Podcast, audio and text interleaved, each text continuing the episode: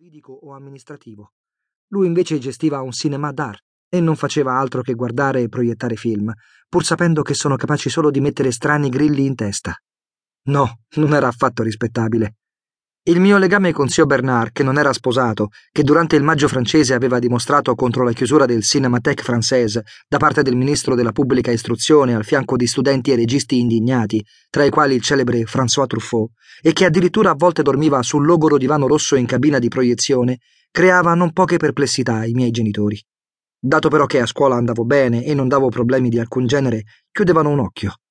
Certamente speravano che il mio spleen da cineasta passasse da solo. Io speravo di no. Alla biglietteria, sopra la cassa antiquata, era appeso un poster con i ritratti dei grandi registi e la scritta Le rêve et réalité. Mi piaceva da matti quel poster. E il fatto che il cinema fosse stato inventato da un francese di nome Louis Lumière mi elettrizzava. È fantastico, zio Bernard, esclamavo battendo le mani con entusiasmo infantile. Quell'uomo ha portato la luce sullo schermo, proprio come dice il suo nome, Lumière. Zio Bernard sorrideva e inseriva con estrema cautela una di quelle grosse bobine che all'epoca si usavano in tutti i cinema e che girando sul proiettore trasformavano le migliaia di singoli fotogrammi in una storia completa, ai miei occhi magia pura.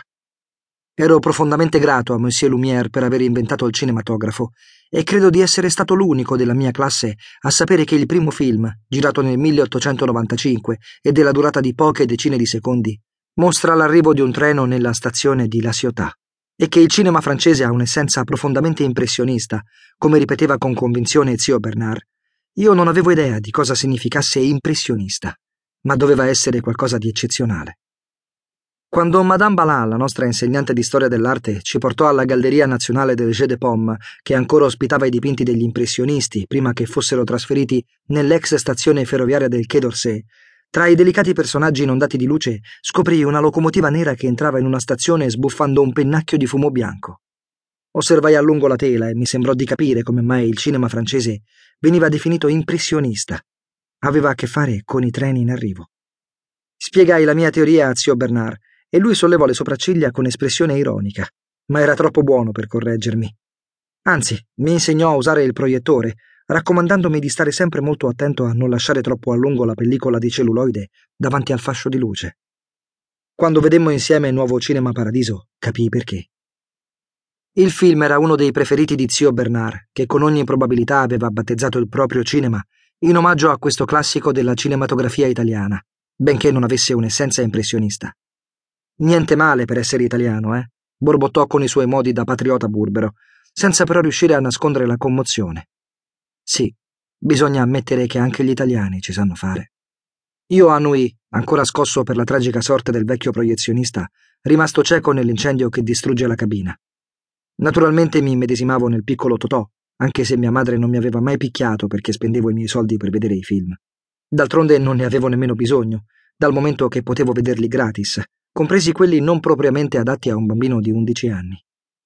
A zio Bernard non interessava che un film fosse vietato ai minori, purché fosse un buon film.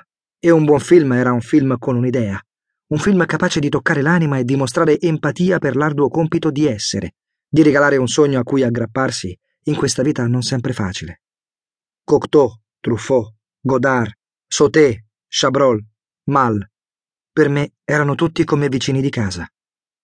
Incrociavo le dita per il ladro di fino all'ultimo respiro, indossavo i guanti insieme a Orfeo e attraversavo lo specchio per liberare Euridice dagli inferi, ammiravo il fascino divino di Bella in La Bella e la Bestia, con i capelli biondi che le arrivano ai fianchi, mentre precede il mostro triste sulla scalinata al chiarore tremolante di un candelabro a cinque bracci.